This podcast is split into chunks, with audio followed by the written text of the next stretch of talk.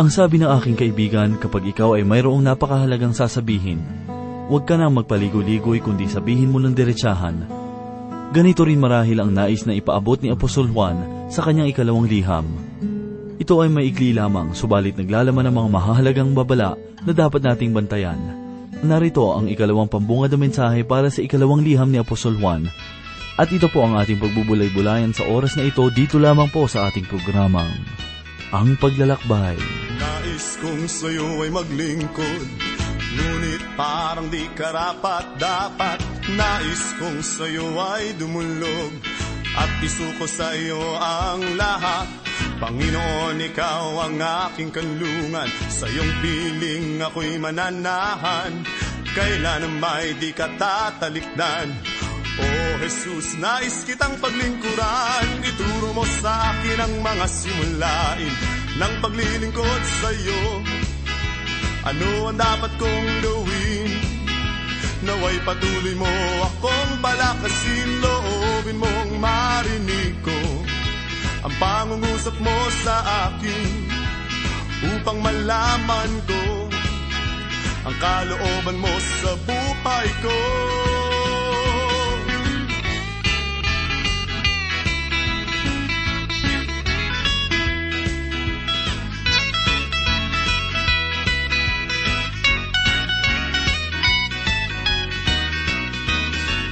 Nais kong sa'yo ay maglingkod Ngunit parang di karapat dapat.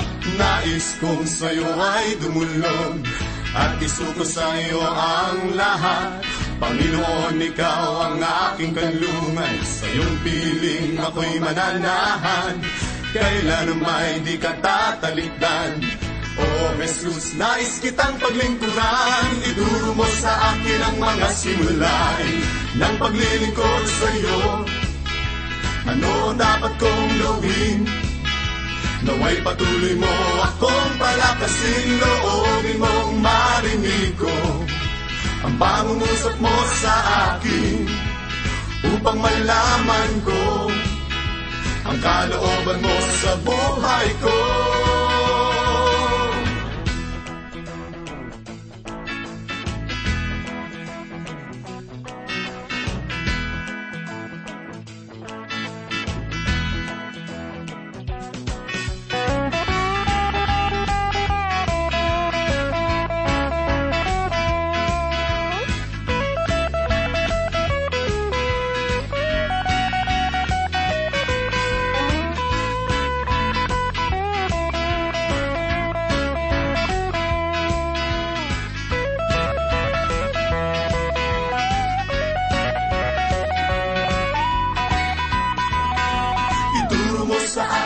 mga simulain ng paglilingkod sa iyo.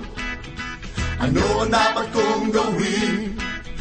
Naway patuloy mo akong palakasin, loobin mong marinig ko ang pangungusap mo sa akin upang malaman ko ang kalooban mo sa buhay ko. Ituro mo sa akin ang mga simulain ng paglilingkod sa iyo. Ano ang dapat kong gawin? Naway patuloy mo akong palakasin, loobin mong marinig ko ang pangungusap mo sa akin upang malaman ko ang kalooban mo sa buhay ko. Jesus, oh aking Jesus, oh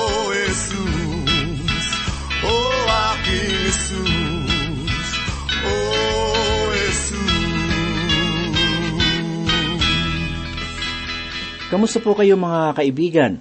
Sana po kayo ay nasa maayos na kalagayan at handang makinig at matuto ng salita ng Diyos. Ako po si Pastor Dana Bangko, ang inyong tagapanguna. Tayo po ay mag-aral ng salita ng Panginoon. Mga kaibigan, nais ko na sandali nating saliksikin ang katauhan ni Apostol Juan. Siya ay isa sa mga alagad ng ating Panginoong Hesus. Ang kanyang ama ay si Zebedeo at ang kanya namang kapatid ay si Santiago.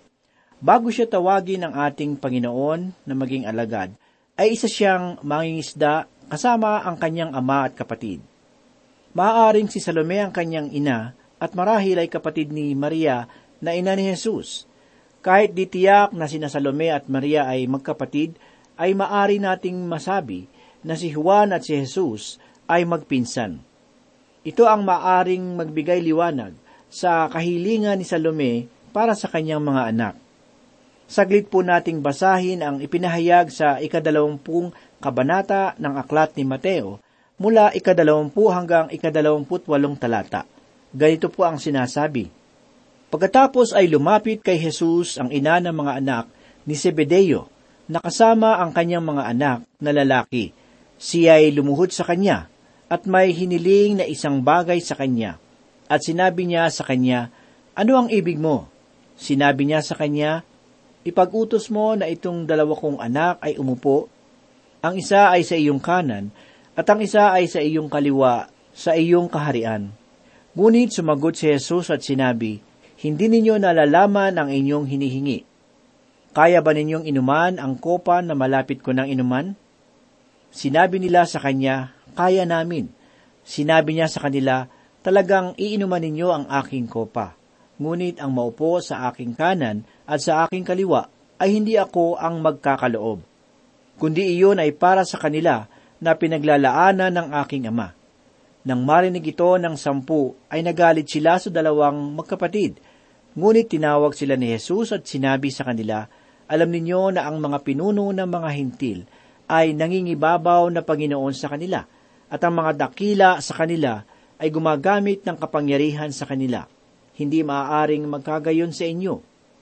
Kundi ang sino man sa inyo na nagnanais maging dakila, ay kailangang maging lingkod ninyo.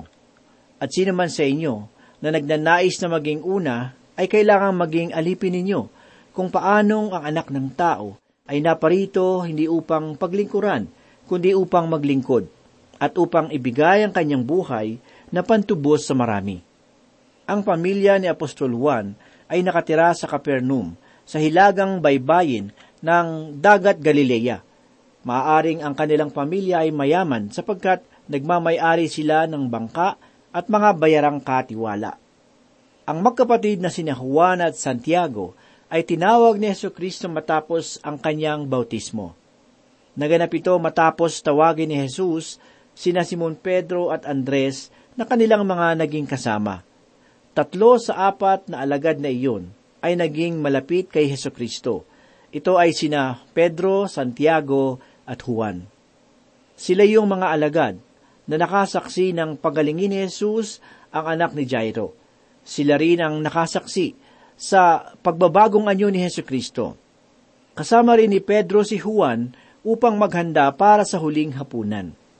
Maaring ang magkapatid na sina Santiago at Juan ay nagkaroon ng matinding ugnayan kay Heso Kristo sapagkat sila ay tinawag ni Jesus na mga anak ng kulog.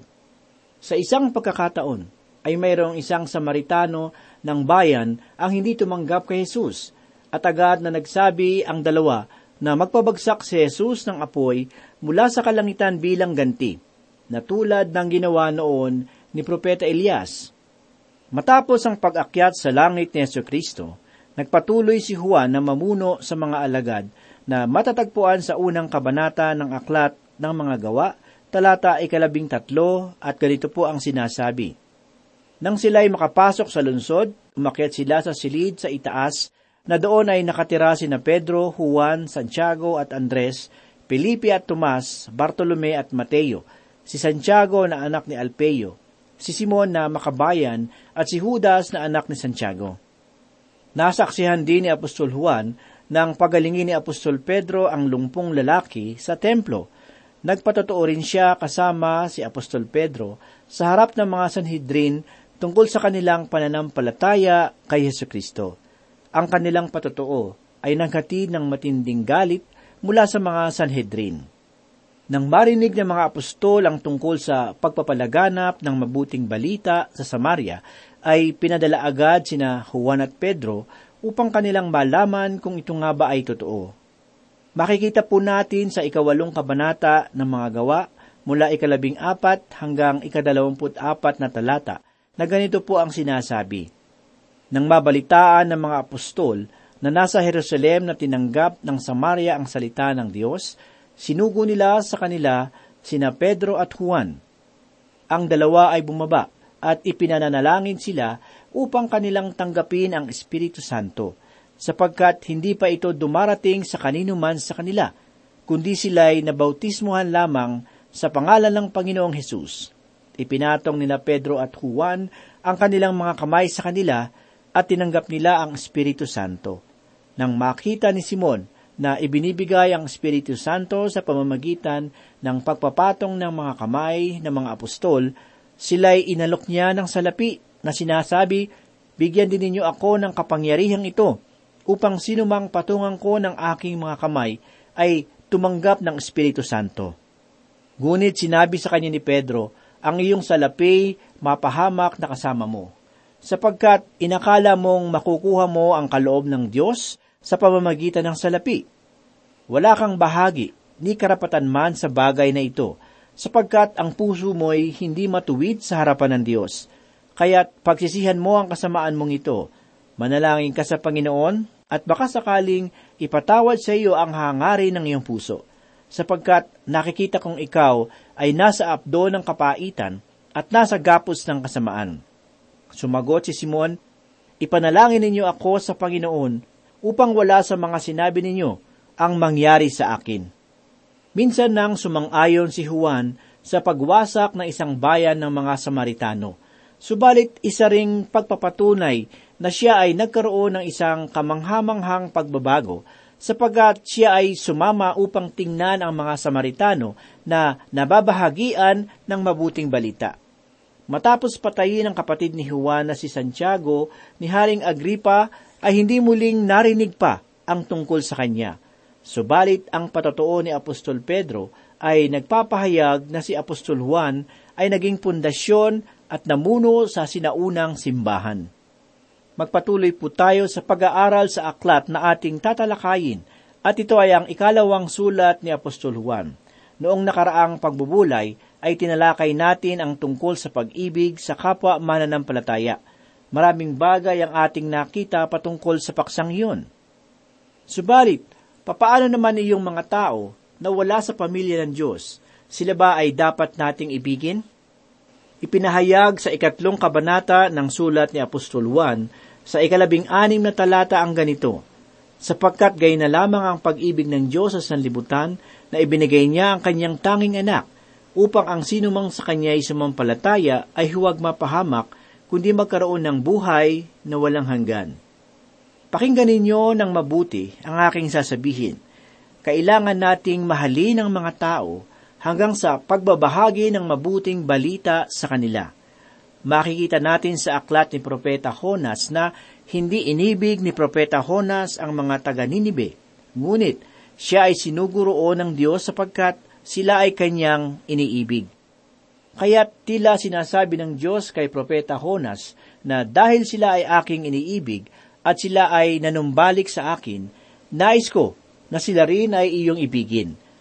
Ito ang pakikipag-ugnayan na dapat taglayin ng isang anak ng Diyos dito sa ligaw ng sanlibutan. Hindi ninyo maaaring ibigin ang mga makasalanan at ang kanilang kasalanan. Hindi iyon ang hinihiling sa atin ng Diyos ang ipinapahayag sa atin ay ibigin sila upang maipahayag sa kanila ang mabuting balita. At iyon ang pinakamahalagang bagay. Kailangan natin silang ibigin sa ganoong dahilan sapagkat sila ay iniibig ng Diyos. At pagkatapos, kung sila ay lumapit kay Heso Kristo, sila rin ay ating iibigin. Isa pang tanong ang aking nais na ipahayag. Ano ba ang dapat nating maging ugnayan sa mga bulaang propeta? o doon sa mga tao na itinatakwil ang pagiging Diyos ni Heso Kristo. Malinaw na ipinahayag ni Apostol Juan ang isang bagay na dapat nating malaman. Basahin po natin ang ipinahayag sa ikapitong talata nitong ikalawang sulat ni Apostol Juan. Ganito po ang sinasabi, Maraming mandaraya na lumitaw sa sanlibutan, yung mga hindi kumikilala na si Heso Kristo ay naparito sa laman, ito ang mandaraya at ang Antikristo. Ano ang dapat nating maging ugnayan sa mga bulaang propeta? Ang pag-ibig sa ating kasalukuyang panahon ay hindi naman naaayon sa banal na kasulatan. Sinasabi sa atin na ang lahat ay ating ibigin, subalit mayroong mga bahagi sa banal na kasulatan na nagsasabing huwag nating ibigin bagkus tayo ay mag-ingat sa kanila. Pakinggan po natin ang pahayag ni Apostol Juan sa ikalawang kabanata ng kanyang unang sulat, talatang ikalabing lima. Ganito po ang sinasabi, Huwag ninyong ibigin ang sanlibutan, ni ang mga bagay na nasa sanlibutan. Ang pag-ibig ng Ama ay wala sa sinumang umiibig sa sanlibutan. Ang paksa na binibigyang diin ni Apostol Juan sa kanyang unang sulat ay tungkol sa pag-ibig. Subalit, ang susi sa ikalawan niyang sulat ay ang salitang katotohanan. Kung ang pag-ibig at katotohanan ay magkasalungat, alin sa dalawa ang mananaig? Kung makukuha natin ang kasagutan sa tanong na iyon, ay malalaman natin ang dapat nating maging ugnayan sa mga bulaang propeta at doon sa mga tao na hindi tinatanggap ang pagiging Diyos ni Yesu Kristo. Ano nga ba ang dapat mangibabaw? Pag-ibig o katotohanan? Ang pahayag ni Apostol Juan tungkol dito ay kailangang manaig ang katotohanan. Alabin po natin ang ipinahayag ni Apostol Juan sa ikalabing apat na kabanata, talatang anim, na ganito po ang pahayag. Sinabi sa kanya ni Jesus, Ako ang daan, at ang katotohanan, at ang buhay. Sino man ay hindi makararating sa Ama, kundi sa pamamagitan ko. Mga kaibigan, hindi sinabi ng Diyos na ako ay pag-ibig, Bagkus ay sinabi niyang, Ako ang daan, ang katotohanan at ang buhay. Kailangan ninyong lumapit sa Ama sa pamamagitan ni Heso Kristo. Wala nang iba pang paraan, sapagkat hindi lamang siya ang daan, kundi siya rin ang katotohanan. Si Apostol Juan din ang nagpahayag sa huling bahagi na ang Diyos ay pag-ibig. Na unang nagpahayag si Yesu Kristo nang siya ay narito pa sa sanlibutan na siya ang katotohanan at matapos nito ay sinabi naman niyang ang Diyos ay pag-ibig. Mga giliw na tagapakinig, ang pag-ibig ay maaari lamang ipahayag ayon sa hangganan ng katotohanan. Kung gayon, paano na ang mga bulaang propeta? Nais kong ipahayag sa inyo na hindi ninyo kailangang ibigin ang mga bulaang propeta. Malinaw itong tatalakayin ni Apostol Juan. Sa katunayan, ay magpapahayag siya ng isang kahangahangang bagay. Tila kanyang ipinahayag na ni huwag ninyo silang paunlakan sa loob ng inyong mga tahanan o magkaroon ng pakikisama sa kanila. Marahil ito ay isang marahas na pahayag. Kailangan nating pansinin ang isang mahalagang salita upang tayo ay magkaroon ng tamang pananaw kung ano ang ipapahayag ni Apostol Juan dito sa kanyang ikalawang sulat at maging sa kanyang ikatlong sulat. Sa kanyang unang sulat ay sinabing lumakad tayo sa liwanag sapagkat siya ay nasa liwanag. Mga kaibigan, ang katotohanan at liwanag ay magkapareho. Sila ay mga salita ng Diyos. Una nating tinalakay na ang pag-ibig at katotohanan ay hindi maaaring paghiwalayin. Siya ang kahulugan ng dalawang salita. Siya ang katotohanan at siya rin ang pag-ibig. Ang Diyos ay pag-ibig, at siya rin ay Diyos. Isa pang karagdagan sa katotohanan ay ang ikalawang salita na ipinahayag sa maikling aklat na ito, at ito ay ang salitang lakad. Sa ikalawang sulat ni Juan sa unang kabanata, talatang ikaapat, ay ganito po ang sinasabi, Ako'y labis na nagalak na aking natagpuan ang ilan sa inyong mga anak na lumalakad sa katotohanan, ayon sa utos na ating tinanggap mula sa Ama. Ganon din sa ikaanim na talata, sa pareho ring aklat at kabanata, ay sinabi ni Apostol Juan, ito ang pag-ibig, na tayo'y lumakad ayon sa kanyang mga utos. Ito ang utos, na gaya ng inyong narinig ng pasimula, na doon kayo'y lumakad. Balikan po natin ang ipinahayag sa ikatlong kabanata ng unang sulat ni Apostol Juan sa ikasampung talata na nagsabi ng ganito, sa ganito nahahayag ang mga anak ng Diyos at ang mga anak ng Diablo. Ang sinumang hindi gumagawa ng katwiran ay hindi sa Diyos, pati ang hindi umiibig sa kanyang kapatid. Mga giliw na tagapakinig, ang katwiran na iyon ay si Yesu Kristo. at ang hindi paniniwala sa pagiging Diyos ni Yesu Kristo ay hindi paggawa ng katwiran. Ipinahayag din sa bahagi ng talata na ating pong nabasa ang mga katagana pati ang hindi umiibig sa kanyang kapatid. Ito ang ikalawang mahalagang bagay, ang paglakad. Hindi lamang mahalaga ang katotohanan, kundi pati na rin ang paglakad, kung kaya't ipinahayag sa atin na ating mahalin ang ating mga kapatid. Kung gayon, itong maikling sulat ni Apostol Juan ay hindi maibibigay sa atin ng timbang na pananaw sa naunan niyang sulat. Ang makabagong pananaw na kailangang ibigin nating lahat ang dumating sa atin ay hindi ko nakita sa banal na kasulatan. Kung ipinapahayag ni Apostol Juan ang tungkol sa pag-ibig, ay nililinaw niya na ito ay pag-ibig sa loob ng pamilya ng Diyos. Kailangan nating maging maingat tungkol dito sapagkat marami ang nagsasabi na ang salitang agape sa wikang Griego ay nangangahulugan na ito ay puro pagtatalik laman. Ang pag-ibig sa loob ng pamilya ng Diyos ay kailangang maipamalas ngayon sa loob ng simbahan – sa aking palagay ay panahon na para sa mga simbahan na ipakita ang kanilang pag-ibig sa kanilang mga kapatid. Kailangang maging bukas ang ating mga puso. Ang pag-ibig sa kapwa mananampalataya o kapatid sa Panginoon ay palatandaan ng isang tunay na alagad. Ipinahayag ni Yesu Kristo na ibigin ang bawat isa. Ang ganoong uri ng pag-ibig ay isang nakikitang palatandaan na makikilala ng sanlibutan ang mga tunay na alagad ni Yesu Kristo. Ang mga tao na mayroong matigas at saradong puso. Bakit kaya ang ilan ay mayroong saradong puso? Marahil, ang ibang mga bagong mananampalataya ay hindi nabigyan ng sapat na pag-aaral tungkol dito. Maaari din naman na ang pag-aaral na ibinigay sa kanila ay hindi timbang maaaring nabigyan lamang ng pansin ang mga panlabas na gawain at nakalimutan na ang panloob na kalagayan. Subalit hindi rin natin maaaring gawin itong katwiran, sapagkat ipinahayag ni Apostol Juan sa ikaapat na kabanata ng una niyang liham, talatang dalawampu at dalawamput isa ang ganito. Kung sinasabi ng sinuman, iniibig ko ang Diyos at napupuot sa kanyang kapatid, siya ay sinungaling sapagkat ang hindi umiibig sa kanyang kapatid na kanyang nakikita ay hindi maaaring umibig sa Diyos na hindi niya nakita. At ang utos na ito na mula sa kanya ay nasa atin, na ang umiibig sa Diyos ay dapat ding umiibig sa kanyang kapatid.